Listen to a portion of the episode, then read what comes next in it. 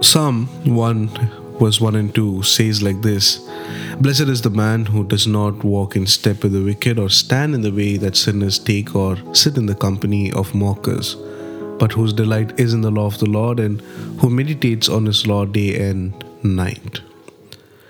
Now, this psalm is a familiar one, and it, it talks about the blessed one the one who does not walk in step with the wicked, or stand in the way of sinners, or sit in the company of mockers. Rather, this person delights in God's word and he meditates on them day and night.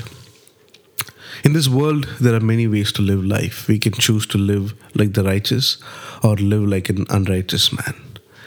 We can choose to walk with people who love Jesus or choose to walk with people who hate God. The choice is ours. The result of such choice is that we will be blessed and prospered by God. There are some who choose to live with the righteous in the morning and then choose to join hands with the wicked at night.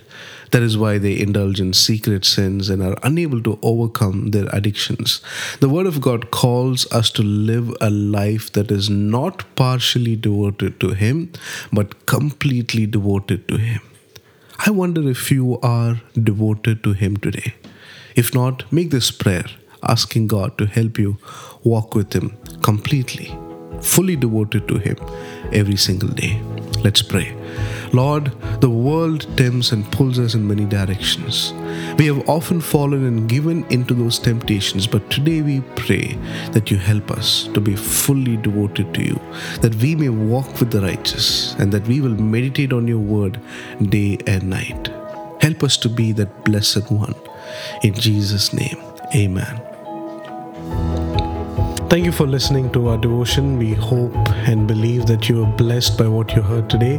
If you'd like to get in touch with us for prayers or counseling, or if you have any questions about the Bible and would like to know more about God, you can do so by visiting our website theologia.in slash contact theologia.in slash contact get in touch with us and we would love to have a conversation about jesus with you thank you for listening god bless you